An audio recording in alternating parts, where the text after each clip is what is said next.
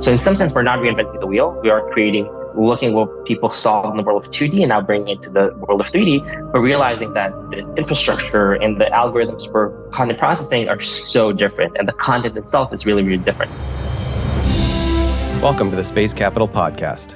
I'm your host, Chad Anderson, founder and managing partner at Space Capital, a seed stage venture capital firm investing in the space economy. We're actively investing out of our third fund with 100 million under management. You can find us on social media at Space Capital. In this podcast, we explore what's happening at the cutting edge of the entrepreneurial space age and speak to the founders and innovators at the forefront. So, this is the Space Capital Podcast, and today we are speaking with Alon Grinspoon, founder and CEO of Echo 3D, a 3D asset management platform helping developers manage and stream 3D AR VR content. We invested in Echo 3D in the fall of 2021, and the company is backed by a great syndicate of investors, including Convoy Ventures, Qualcomm Ventures, Verizon 5G Lab, and others. Alon, it's great to have you on the show today. I'm really looking forward to this. Thanks for joining us. Yeah, definitely. Thank you so much for the invite. Super excited to chat. To kick things off, you know, could we start just with a bit about yourself and the history of the company? You know, why and how did you decide to found Echo 3D? Yeah. Oh, my favorite question. I'm talking about myself from from, from the get go. Um, yeah. So I did my master's in computer science, specializing in AR, VR, computer graphics at Columbia University. I did my undergrad in computer science, electrical engineering, focusing on cloud. So certified nerd and a big believer in the kind of intersection between 3D and cloud. Went to Columbia with my twin brother who went to Columbia Law. So once we graduated, we're like, we have to start a company. And that kind of love for, again, 3D and cloud technology really resonated with us. Back in the day, I did this really cool project at Columbia, which basically was AR for surgeries. We took CT and MRI scans, converted them into 3D models, and then um, physicians were basically able to see the patient's heart floating above them during surgery.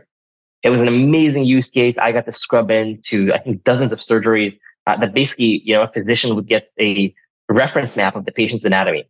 But the problem there was that I had to do something I really, really hate. And that's waking up super early in the morning to be at the OR at like 5 a.m. to swap out content. And I was like, there's no way. There's no way that if I want to work with a hospital, I have to physically be there um, or if I want to update an app, an engineer needs to be on the scene. And there's really no cloud solution to kind of um, do that, to swap content remotely, change things from the cloud. And we said, okay, we're going to solve that. We talked to over 300 developers, validated this is a valid kind of issue and concern, and said, yeah, we're going to build a cloud for 3D. That's a great story. And so you founded the company with your twin brother. That's not your average sort of startup founding team. You know, um, unique challenges or benefits of doing that. Yeah, definitely benefits of, you know, treating a startup as a family business in a sense, and also knowing that regardless what happens, if we disagree or whatnot, we can always talk to, you know, the superior arbiter, which is our mom, and she'll make sure that like, you know, everything's okay and everyone's aligned. Uh, so I think that's a really good thing. And also specifically in our state, everyone is so obsessed with like digital twins and stuff like that, and we're actual twins. Uh, I think that's really, really cool. Hilarious. Yeah, and we also added the CTO, um, another co-founder who's not our twin, but definitely kind of a brother from another mother. Looks very similar to us. I love it. Very tight knit team.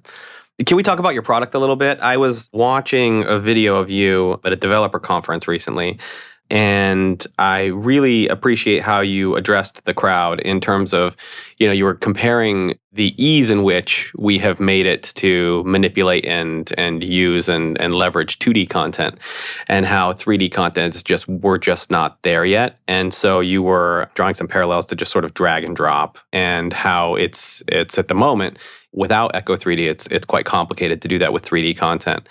Can you tell us a little bit about your product and what it is that, the Echo 3D does? Yeah, definitely. So Echo 3D is a cloud solution for 3D asset management. We basically provide tools and network infrastructure for companies and developers to process, convert, compress, and stream 3D assets from the cloud. You can think of it almost as a AWS, like Amazon Web Services, but just for 3D. As you mentioned, these things and basically these problems were basically solved for 2D content, for images and videos you don't have to be a web developer to update a blog post. But that's not the case if you're building a, a multi-massive game like something like Fortnite, or you're building some AR experience to, you know, visualize a couch uh, in your room. those assets are not that easily updated. And one of the things that we're seeing, basically, even back in the day when like Pokemon Go was all the rage, for an example of an AR game, that having content stream in different locations rapidly for a large amount of users requires different solutions. So in some sense, we're not reinventing the wheel. We are creating kind of looking what people saw in the world of 2D and now bringing it to the world of 3D, but realizing that the infrastructure and the algorithms for content processing are so different and the content itself is really, really different. We'll talk about that a little bit more when we talk about the kind of space infrastructure, but the fact that the 3D asset could be 50 gigabytes large and it could be 17 files, skeleton, animation, mesh, all of them together consist of one file. And you somehow need to bring that into your device that only has a, you know, five megabyte buffer and you need to render that and all in kind of real time. How do you do that? So these are a lot of kind of technical challenges that we had to face. Today we have over 65,000 developers on our platform. Usually they use Echo to build things for gaming or advertisements or training or data visualization if it's for game engines or mobile devices or even AR VR headsets. And kind of in the last few weeks, we saw the Apple Vision Pro kind of announce, which is great kind of sign for the industry that the next iPhone, like the next kind of big device would be an AR VR headset.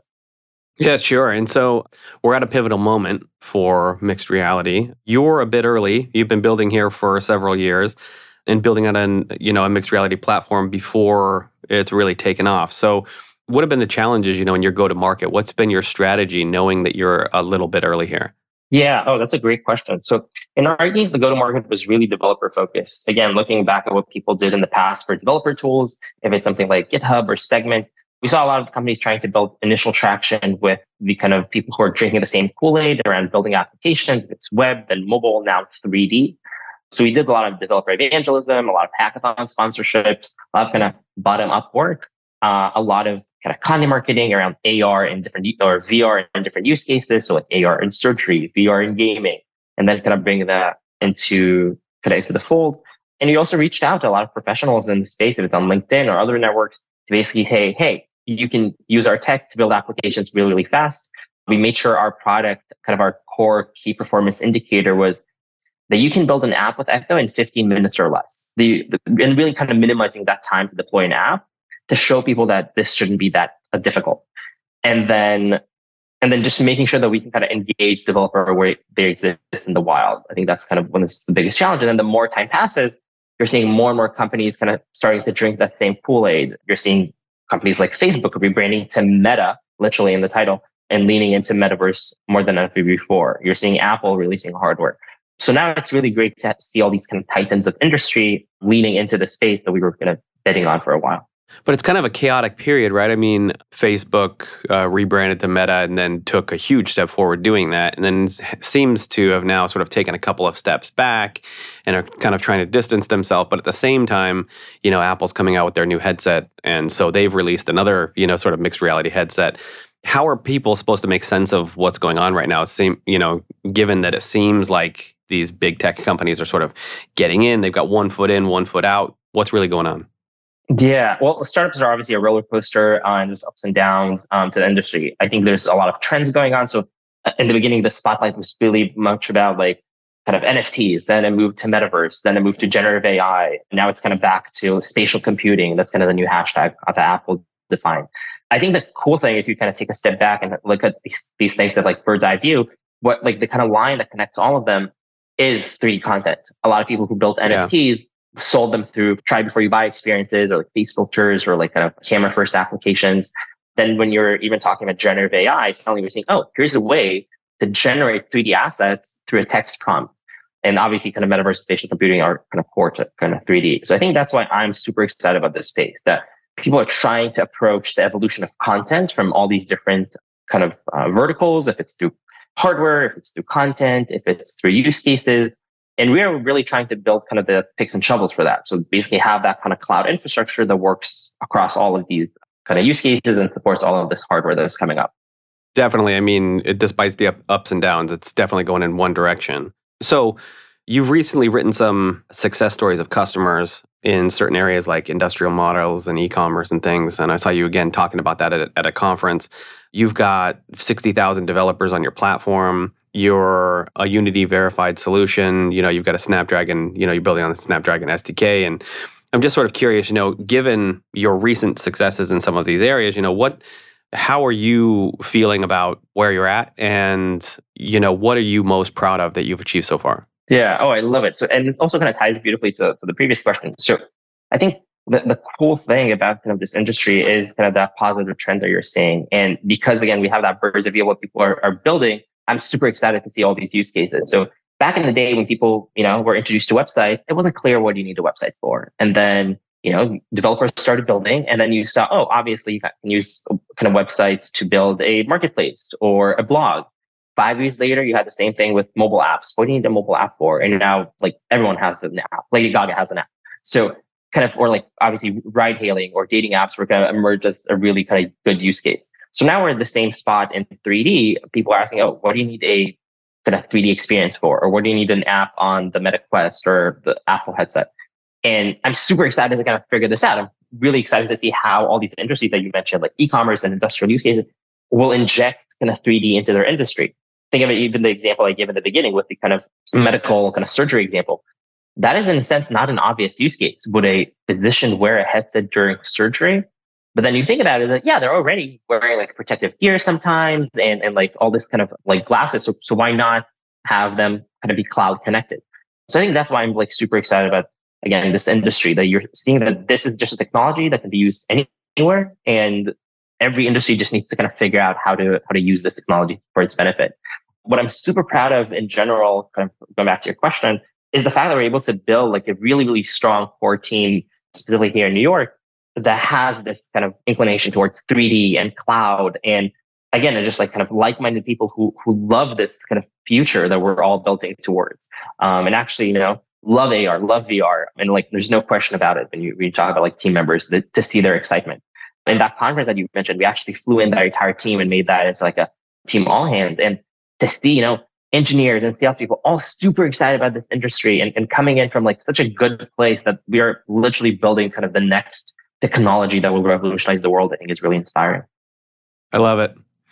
Okay, so this is a good time, I think, to address the elephant in the room. This is the Space Capital Podcast, and we're a venture firm that invests in the space economy. So, what does this have to do with space? You know, I think there's a few things holding AR back from mainstream adoption. Precise positioning, you know, sort of especially in urban canyons and where a whole lot of people are real time streaming, and particularly in rural areas and places where there's there's uh, low connectivity or low bandwidth, and a viable interface, um, which we've touched on a couple, you know, Apple and, and Meta already. But I want to kind of touch on each of those quickly and, and get your thoughts on them. In the GPS playbook, we explore how companies like Trimble and Garmin harnessed the signal from satellites that were built for the government and military, which unlocked location based services and made satellite technology ubiquitous in our everyday lives. And AR is one of the first sort of next generation applications that's offering a new layer of experience for location based services. But to realize the full potential of AR, enhancements in positioning uh, are needed. You know, they need to persist in the real world across space, time, and devices. You know, without precise location, digital information won't properly mesh together. So, a number of companies are focused on better positioning in the space realm, right? Some are focusing on better signals from orbit. They're launching new satellites and things. We've got folks augmenting um, and enhancing the signal on Earth, trying to remove errors from the GPS signal, you know, putting relays in. And we've got computer vision and GPS combining, although, you know, GPS still provides a sort of valuable constraint to the target area. This is a an area in which positioning is is super important to AR and, and realizing AR's future. You know, how much of a constraint is that for you now? How much of that's being solved, and you know, do you think that's a an issue? Yeah, well, love it. I think you kind of covered basically the three big things that kind of um, you know intersect between space technology and what we do in the world of 3D and metaverse. So one is definitely the location and positioning part if you're seeing a lot of these experiences, I think again, Pokemon Go that I mentioned was kind of the prime example of a location based, position based experience. And then realizing, oh, all these experiences are very different than a website or a mobile app. Suddenly the content is contextualized in our world and our position. And that needs to be updated rapidly and that needs to be updated in different kind of locations. And we also literally have kind of this digital twin, like this invisible layer of content on top of our actual position. So that's something that definitely kind of ties into space technology and understanding like where are your users literally physically. In our case, a lot of the kind of server optimizations that we do is that we, if we realize that you have a massive amount of users, let's say in Austin, Texas, we will actually have to hook up a server, and instantiate a server in Austin. So they'll get the fastest kind of streaming and the, the best performance because of their location. So I think that's kind of paramount to kind of understand user locations more than ever before. And the second part is definitely kind of the infrastructure and bandwidth requirements that you mentioned. Suddenly you have so much content to stream to small devices and you have to get that information as fast as you can. 4G is just not enough if you want to have like a really cool kind of immersive experience. 5G is obviously better, but again, like not every place have 5G. Rural areas sometimes just need to wait for the update. But the minute you have satellite internet or just that kind of coverage that comes from space, there you go. Suddenly everyone is cloud connected and also on the go. If I'm flying somewhere or I'm in a spacecraft, suddenly I'm still able to connect without having, you know, a, a just a kind of 5G uh, node somewhere around me. And the third thing is kind of the interface. So if I'm literally flying on a plane, if I want to instantiate, like I still want to, you know, work on the go, I can instantiate through AR and VR multiple screens, endless amount of screens, and kind of still work in a confined space. Specifically in industrial use case, if you're look that like thinking of like astronauts in the space station, in a space station, for example, yeah, having suddenly a virtual room that is endless, that you're not constrained by your actual physical space, that you can basically accomplish so many tasks on this kind of invisible computer, I think that's huge. I think that's like a, a no brainer. An application like that will have to happen. I, I definitely see kind of the astronauts of the future over maybe the present utilizing kind of AR VR interfaces to perform their job better or even train, you know, that kind of VR immersiveness is definitely something you can kind of utilize for uh, simulations. And then if you want to train astronauts or even civilians who want to go to space, how will that feel and kind of make that experience more palatable? I think I think VR is the way to go. Sure. And AR is um, an excellent example of an application that's enhanced by global connectivity from satellite communications. as higher bandwidth and lower latency improve streaming sustainability you know, like real time zero latency is essential for AR VR. The humans have a very low tolerance for for latency in in immersive environments like that, right? So several companies are working to solve this from an infrastructure perspective. You know, probably chief among them is SpaceX and their Starlink satellites, blanketing the Earth with high bandwidth, low latency. But I wanted to touch on this because what you're doing also seems essential. You know, you're allowing developers to manage and deliver AR content even in locations with limited bandwidth and high latency. And you're able to do this by enabling content delivery and management services that are tailored for lightweight 3D development experiences, right? Yeah, thousand percent. So if a company like SpaceX again blinks the world with kind of connectivity and kind of the, the kind of invisible infrastructure, on our end, it's all about the kind of optimization of content. So it's one thing to have the best infrastructure, but we can actually do better. So we can take a file that's really, really large, compress that so it'll work so it will stream faster.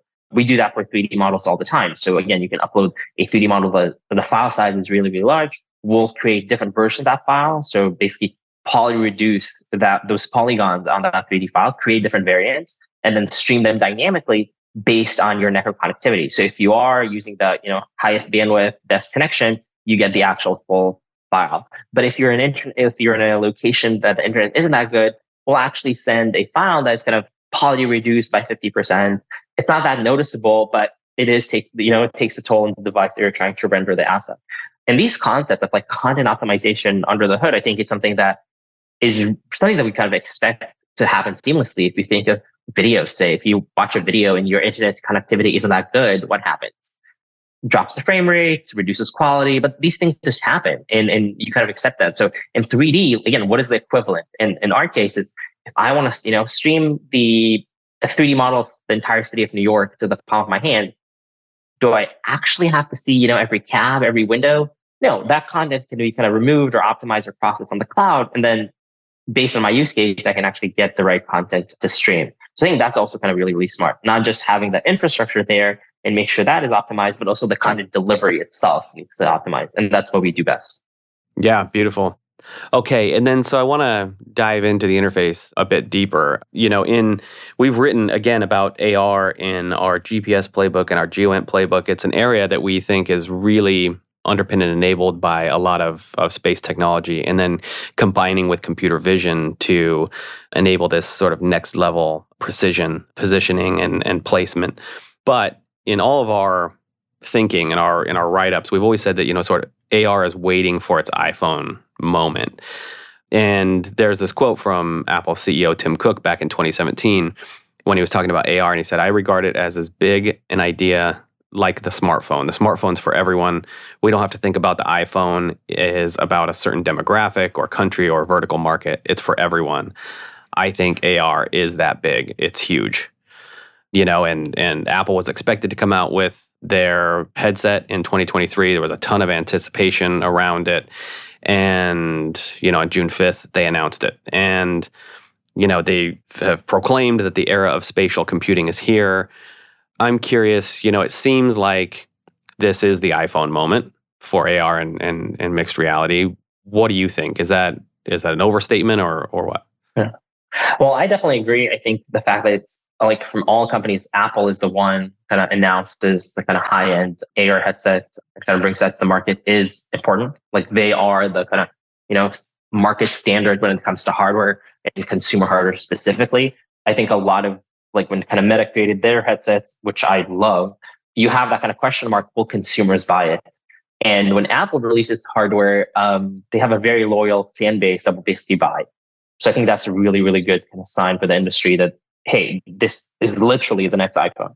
The good thing about that headset specifically is also again like kind of we see the price point is really high at this point, but it has a kind of pro, you know, kind of pro label on it. So which means okay, we're also getting a non-pro version soon, uh, and we'll have something that kind of consumers will be able to easily buy. I'm super excited about this. Like the thing, the minute they kind of introduced that, they also introduced a lot of developer tools, and we already have all these kind of integration with their specific file formats, which I think is great. So specifically because it's Apple, I'm really, really hopeful that they know how to do user interfaces right. They know how to do hardware right, um, and specifically consumer hardware. Uh, so if we are looking for that kind of moment for a lot of people to buy into like AR VR headsets, this is it. And I think they did like a really, really good work on their product launch. I think that was like a master class in like launching a product. And also uh, did it did really well kind of differentiate themselves and Meta's headsets. So Meta's headsets are kind of really VR, all about immersion and playfulness and kind of sports. For Apple, you didn't see that. Like in their videos, usually like a person sitting down. It's a lot of AR. It's a lot of kind of utility versus immersion. A lot of things that kind of integrate in the real world, conferencing, which I think speaks to kind of the core to the difference between AR and VR. So AR is about utility, VR is about immersion, and these are just different use cases. The cool thing from my perspective is that you know they both need the cloud solutions and they both utilize 3D content. So I'm kind of um, agnostic. That's great. Um, I agree. I mean, it's a beautiful piece of hardware. The release was fantastic. You know, I'm I'm looking at at some of the consumer tech leading voices out there that that try new new hardware and give you a sort of run a rundown on what it was like to experience it. And um, you know, I hear people using words like it was this is the closest thing that I've ever felt to magic, which is pretty exciting when you think about it. And so all this is getting me really excited. And um, I watched the demo a couple of times. And the thing that stood out the most to me was you've got this immersive experience and this incredible headset, and most of the content is 2D. They're focused on uh, reliving memories and connecting and entertainment. And most of these are, they're showcasing 2D websites, they're showcasing a 2D movie screen with some you know great enhancements and ability to sort of bring it into your space but it's really all 2d content and you know as, as i was thinking about having this conversation with you i was just like from your perspective how important will it be to share 3d rather than 2d content because it sort of feels like the hardware is leading here yeah oh i love it so so specifically, if you look at their example from the sharing memory, so that's actually 3D. So the the headset itself has all these kind of infrared scanners, and the lidar scanner very similar to the one that you have on your iPhone today. Um, and that basically that's why they call it like a kind of memory capture because it will have that depth perception. It wouldn't be just like a 2D video. It's basically recapturing that kind of scene in 3D and be able to kind of replay that in 3D. We see a lot of apps like that do like kind of um, kind of 3D spatial capture. So that's what that's like the, what's going to kind of be. They have another thing that if you kind of turn the headset towards you, you'll be able to kind of generate that persona or basically a 3D avatar. But that is basically your headset generating a 3D model of you. based on your characteristics. So there's already stuff there that kind of, if you look closely, there's a lot of kind of 3D content there, which makes me super excited. And for kind of the, developers listening in, they actually added this kind of HTML tag that every 3D model that you have on your website, if it uses that kind of HTML tag and kind of has that file specific file format, you'll be able to kind of almost like drag and drop into your space in 3D. So I think they hinted a lot of that. And again, if you kind of look closely, you do see that 3D content there. But yeah, marketing wise, I think they have to kind of focus on what we have today. Like videos are everywhere, images are everywhere, and their existing devices know how to generate images and videos really well. So like they want to kind of tie that in. But I think the fact that like every iPhone today has a LiDAR scanner, which is basically a 3D kind of depth scanner, it's like it's unbelievable. And I think back in the day, people didn't kind of realize why. And now I think it's clear because they want to make every device kind of, you know, like part of that kind of spatial computing uh, thesis. I've just got my imagination going here and I'm thinking about, you know, wearing the headset and looking at a 2D website with maybe some 3D elements in it. But do you have an opinion on where websites go from here in a in an era of spatial computing, you know, is it it's not just going to be a whole bunch of text on a page, right? It's going to be much more sure. interactive and I would guess a lot more 3D content. Yeah, so I will use the opportunity to plug in Echo's website. If you go to echo3d.com, uh, you'll actually see how we utilize 3D models inside a 2D web page. And it's really cool, really immersive. And then if you open that website and kind of Apple's headset, you'll be able to kind of drag and drop those 3D assets that exist on the web page and bring them to your space.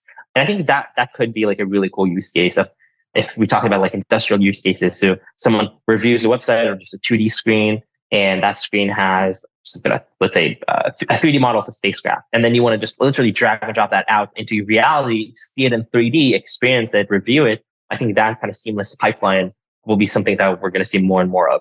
That we have this kind of blend between kind of existing 2D interfaces to 3D interfaces. Hmm. Fascinating. Okay. And another area that I wanted to ask you about is generative AI. It is revolutionizing tech across every sector. Curious how your the developers that are on your platform, you know, how are they leveraging this for content creation? You know, is generative AI good or or bad for your business? Yeah, uh, it's definitely great. I mean, the fact we again because we focus on infrastructure and on kind of network optimization, we don't do content creation, and we're actually super excited by all these kind of companies are emerging and all these kind of people who are creating all these generative AI applications that allow you to create content. And for us, it's the best thing. Like the more you, ways you have to create content, the better, because that means I have more content to process, optimize, and store in the cloud. So the more the merrier, 100%. And what's interesting here in this technology, we're actually seeing a bunch of kind of new clients actually that are generative AI companies that need training data. And we at Echo, we have so much data, so many 3D models on the cloud that are basically user generated or people store it. And suddenly you can use a lot of that. Well, not the user, like the, not the user generated one was like a lot of the kind of assets that we have on storage as training data because you need to kind of figure this out. Where do you get a huge collection of 3D models to train on?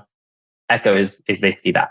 So that's really, really interesting as well. And because we have this, again, bird's eye view of all the use cases, we have collections of, you know, assets that are suited for gaming, assets that are suited for um, e-commerce. And then you kind of train your models on that again, I'm drinking the Kool Aid. I think it's great. I think the intersection between like AI and 3D is a given. And the more content creation tools out there, if it's AI or not, it's it's great. Yeah. Okay. Look, you just I'm thinking about the competitive landscape here for Echo 3D. You know, who else is doing this? It sort of seems like you would be, you know, we mentioned the big tech companies early on. Do you bump up against them? Are they competitors or collaborators? You know, are there any new entrants? You know, how do you think of the the the competitive landscape given its sort of primordial nature yeah. of, of mixed reality right now? Yeah, so there's definitely companies out there that will provide you with some kind of cloud solution for 3D, but with them, you kind of have to use their platform, their camera, their smart camera, their game engine, their renderer. And at Echo, we don't do that. Like we don't force you to be vendor locked to anything. You can use Echo with any platform, including on competitors, and still get that kind of cloud backend. So I think specifically the big ones you're seeing, everyone is trying to kind of create basically the next iPhone. Like Meta wants you to use their headset. Apple wants you to use their headset. Even Amazon had AWS Sumerian, which is going to be a competitor to game engines like Unity and Unreal, that they want you to use that and not that. And my mentality at Echo here is we don't bet on the horse, we bet on the track. I don't care which one you use. Our cloud infrastructure connects to all of them and it just works seamlessly. And if you want to port your content from Apple to Meta or from Meta to Amazon or from Amazon, you can do that. Uh, and I think that's kind of our kind of biggest moat, that kind of interoperability, kind of cross-platform features that these companies won't basically directly create. Like Apple won't try to, you know, uh, entice you to build applications for the Meta Quest and vice versa. But at Echo, again, we allow you to have that kind of porting between devices because everything is on the cloud, which I think is great. And it's something that we expect from 2D content. You can upload any image and it will work on any browser and this works. And all these browsers can compete. So we're basically, you know, doing the same strategy here. Oh, it'll certainly accelerate things and make it easier for for people to build applications. So that's that's great for all of us that want to see this this future realized. In addition to the the syndicate of investors that I mentioned earlier, you've got some strategics on your cap table. You know, Qualcomm Ventures. Yeah. What do you think they saw in you? Was it was it that that they just want more content, more applications built using their using their chips? Yeah. So Qualcomm is a fantastic example of an amazing partner at Echo. So the fact that they are the leading chip for AR VR headsets, like literally every AR VR headset except for the Apple one uses them. Every Meta Quest uses like their chipset is phenomenal. So one is that that they are providing the hardware and they're pushing kind of the creation of AR VR devices, and we're doing kind of software to connect them all. But they also have a like a really really interesting software play, um, which ties into what we said about location based experiences. They have the um, Snapdragon Spaces SDK, which is basically a space, kind of a spatial SDK that you can kind of build location-based experiences. So literally put, you know, a persistent model on the right side of the room, and that will stick in that room in that specific location because they have that kind of computer vision um, and cloud anchoring um, kind of capabilities.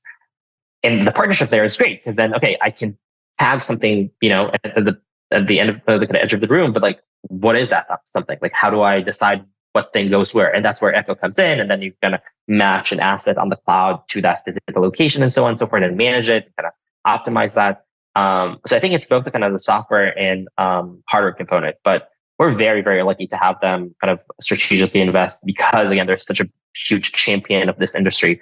Um, they even announced this $100 million metaverse fund. And when I saw that, I was like, oh my God, like this is, this is a big deal uh, we were actually the first check in that uh, in that kind of fund. So that was also really great.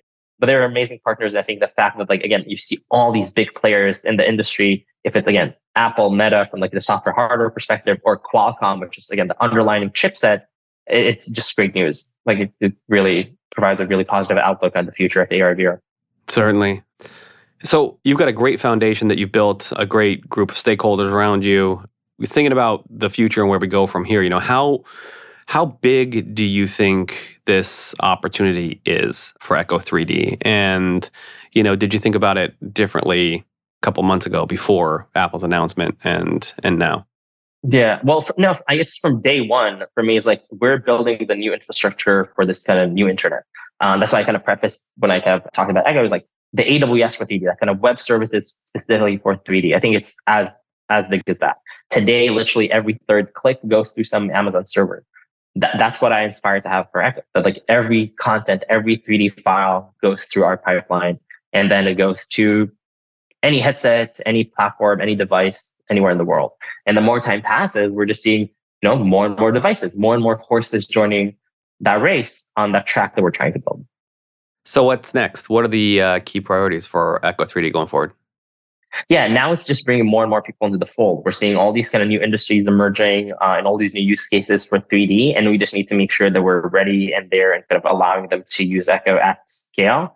So just basically that, just like bringing more and more people to use our cloud solution. And also kind of continuously evangelizing the space. I mean, every time there's kind of this arms race right now, like, you know, building the next iPhone. So we need to make sure that our cloud integrates with everything. So that's what we did with the Apple one. Like on day one, we already have integrations to their file formats. But you know, I, I expect more and more hardware to kind of come about, and for us to have to kind of make sure that we integrate and then do exactly what you described, kind of this porting porting between applications from this one to that headset and so on and so forth. Let's do our part to help people find you. You mentioned your website earlier. How else can listeners learn more about Echo 3D? Yeah, so definitely check out our website, echo3d.com. Um, we're also on Twitter, Instagram, TikTok, like all the big ones. Just look for Echo 3D. and yeah, and definitely um, another cool thing that you can do is you can actually have this kind of free tier that you can register right now and start playing around with it, build applications. As I mentioned, we made sure that you can kind of deploy 3D content in 15 minutes or less. So I definitely challenge like people who are listening to this to build something cool, like try, play around with it, register to Echo, get a free account and start playing with 3D and kind of think how 3D can kind of disrupt my industry and kind of what I'm working on and how I can inject 3D content into the things I'm working on basically. That's great. Anything else that you wanted to cover that we didn't get to? No, this is great. I mean, I'm really, really thankful that you had me on. Uh, I think the kind of space angle is obviously very, very interesting. Is very important when you did your book launch, you talk about a bunch of, um, I have your book right here. You talk about a lot of things around the kind of space industry that basically just blew my mind, like low orbit and a lot of things about location based things. And I was like, oh my God, this is unbelievable. Like this is finally, I'm hearing someone talking about like the kind of needed infrastructure for AR or in like VR from like the the actual connectivity perspective, and I thought it was just amazing. So thank you for having me on and kind of talk about these things. Uh, thanks for that. Yeah, I mean, we certainly believe that that space technology is like is a key um, important piece of all that. So, so thanks. Yeah, Alon, this was um, great to have you. Great conversation. Thanks. Thanks again for coming on the show. Thank you. Thanks for tuning into the Space Capital podcast. If you enjoyed this episode, please leave us a review and subscribe to make sure you never miss an episode. And if you're interested in learning more about investing in the space economy, I invite you to visit our website, spacecapital.com, where you can get access to more industry leading insights and learn how you can join the entrepreneurial space age.